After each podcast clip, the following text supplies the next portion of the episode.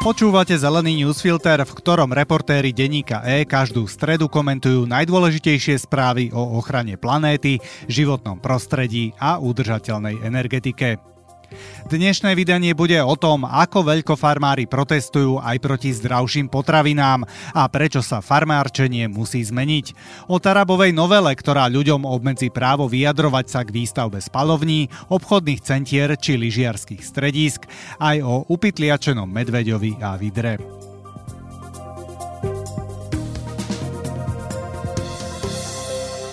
Politika Európskej únie, proti ktorej idú protestovať už aj slovenskí farmári, je z veľkej časti o tom, aby sa pestovali a vyrábali zdravšie potraviny. Napríklad sa má obmedziť nadmerné hnojenie, používanie chemických pesticídov či vypúšťanie skleníkových plynov. Tieto návrhy smerujú aj k tomu, aby produkcia potravín nedevastovala životné prostredie nenapraviteľným spôsobom.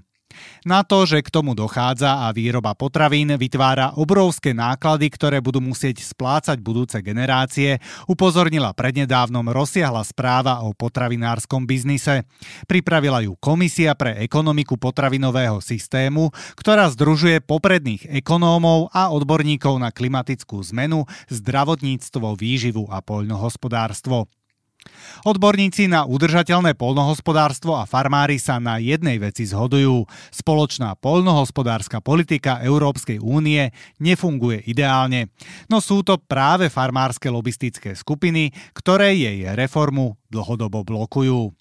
Najsilnejšia z nich, Kopa Kožeca, ktorej členom je aj Slovenská poľnohospodárska a potravinárska komora, pritom často vystupuje proti ochrane biodiverzity a krokom na zabezpečenie dlhodobej potravinovej bezpečnosti. Spotrebitelia, ktorým záleží na vlastnom zdraví a zdraví budúcich generácií, pritom od farmárov očakávajú len to, aby obetovali časť zo svojich ziskov v prospech prírody a planéty tak ako to už robia aj iné sektory zodpovedné za ekologickú krízu. Za možnosť žiť zdravý život je to férová cena.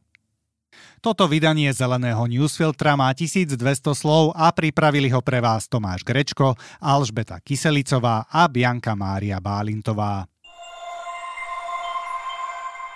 Pred 4 rokmi sa našiel jeden alebo viac pesticídov nad povolenou koncentráciou v každej štvrtej rieke či jazere v Európe, konštatuje Európska environmentálna agentúra. Pripomína tiež, že podľa štúdie z roku 2019 až 83% testovanej poľnohospodárskej pôdy obsahovalo zvyšky pesticídov. Ide o chemikálie, ktoré sa môžu dostať do tela cez potravu alebo pitnú vodu. Výskum, ktorý by ukázal, čo sa stane s človekom, ktorý takéto látky požíva dlhodobo, je z pochopiteľných príčin zakázaný.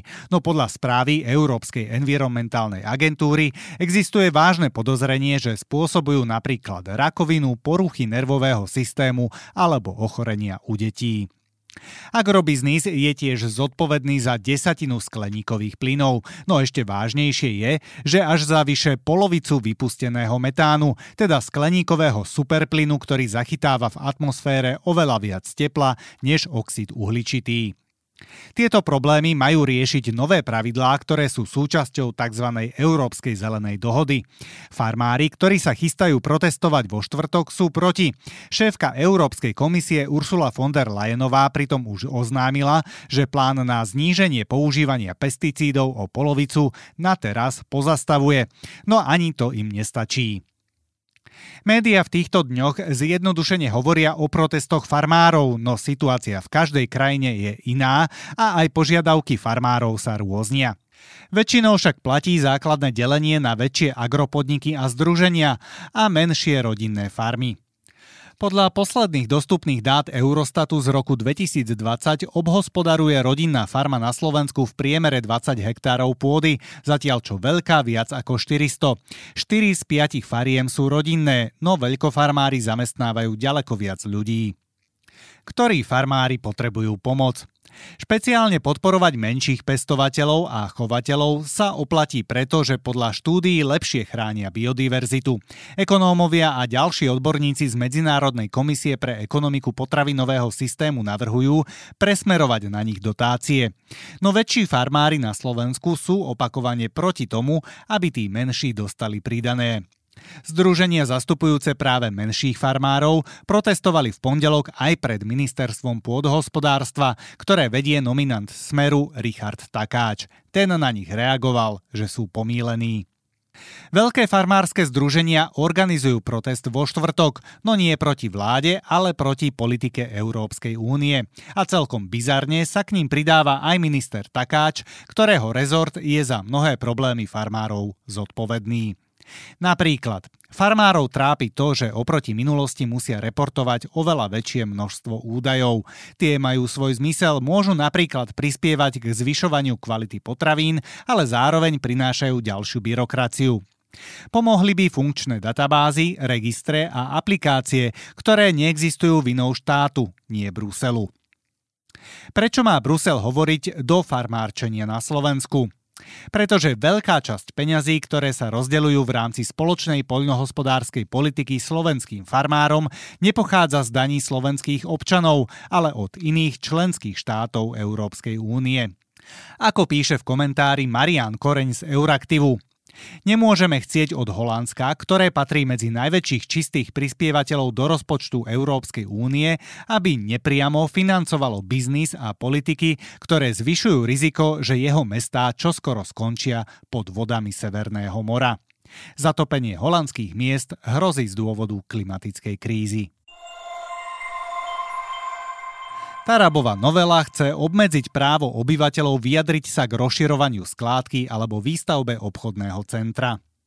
Ak parlament schváli novelu zákona o posudzovaní vplyvov na životné prostredie, obce ani ich obyvatelia nebudú mať od 1. mája právo vyjadriť sa k výstavbe projektov, ako sú skládky, lyžiarske strediská či veterné turbíny.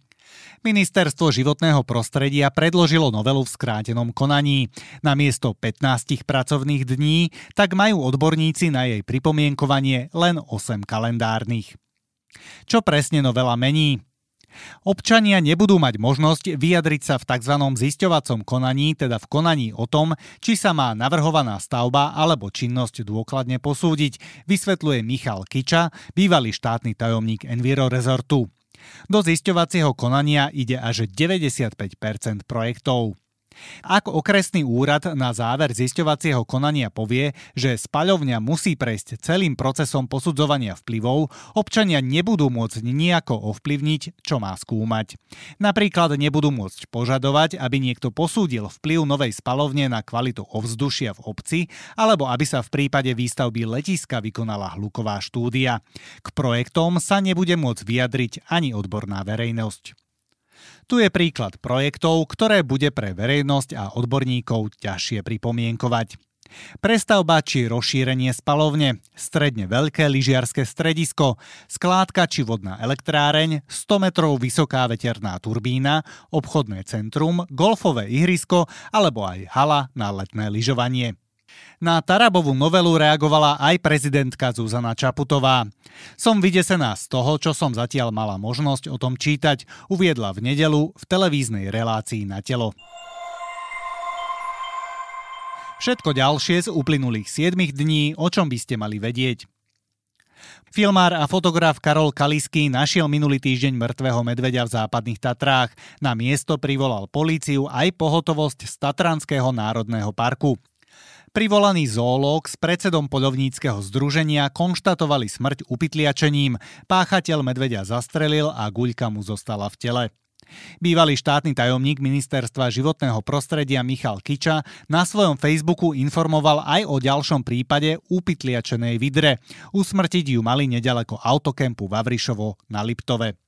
Medveď hnedý aj vidra riečna sú druhy európskeho významu a sú celoročne chránené. Spoločenská hodnota medveďa hnedého je 5000 eur a vidra riečná má hodnotu 1840 eur. Taraba odvolal odborníka na medvede Michala Kalaša. Minister životného prostredia Tomáš Taraba odvolal z pracovnej skupiny pre manažment veľkých šeliem na Enviro rezorte Michala Kalaša, jedného z popredných slovenských odborníkov na medvede. Kalaš dôvod odvolania nepozná. Problematikou ochrany prírody sa zaoberá od roku 1996, keď začal pôsobiť ako člen Stráže prírody. Na správe Národného parku Malá Fatra pracoval od roku 2003 ako strážca, od roku 2011 ako šéf správy parku a teraz ako zoológ. Veci z Anglickej univerzity v Leeds zverejnili štúdiu, v ktorej konštatujú, že Grónsko prišlo za posledných 30 rokov o ľadovú pokrývku a ľadovce o rozlohe viac ako 28 tisíc km štvorcových, čo je územie približne veľké ako Albánsko. Ako vyzerá Grónsko po novom? Na plochách, kde bol predtým ľad, sú teraz neúrodné skaly, mokrade a kríky. Práve mokrade podľa vedcov narástli v Grónsku takmer štvornásobne. Voda z topiaceho sa ľadu posúva pôdu, ktorá vznikla z usadenín a bahno. Vznikajú mokrade, z ktorých sa uvoľňuje skleníkový plyn metán. Úbytok ľadovej masy prispieva k zvyšujúcej sa hladine morí. V inej časti sveta, blízko polárneho kruhu, na západe kanadského Hudsonovho zálivu sledovala zase iná skupina vedcov život 20 ľadových medveďov počas letných mesiacov.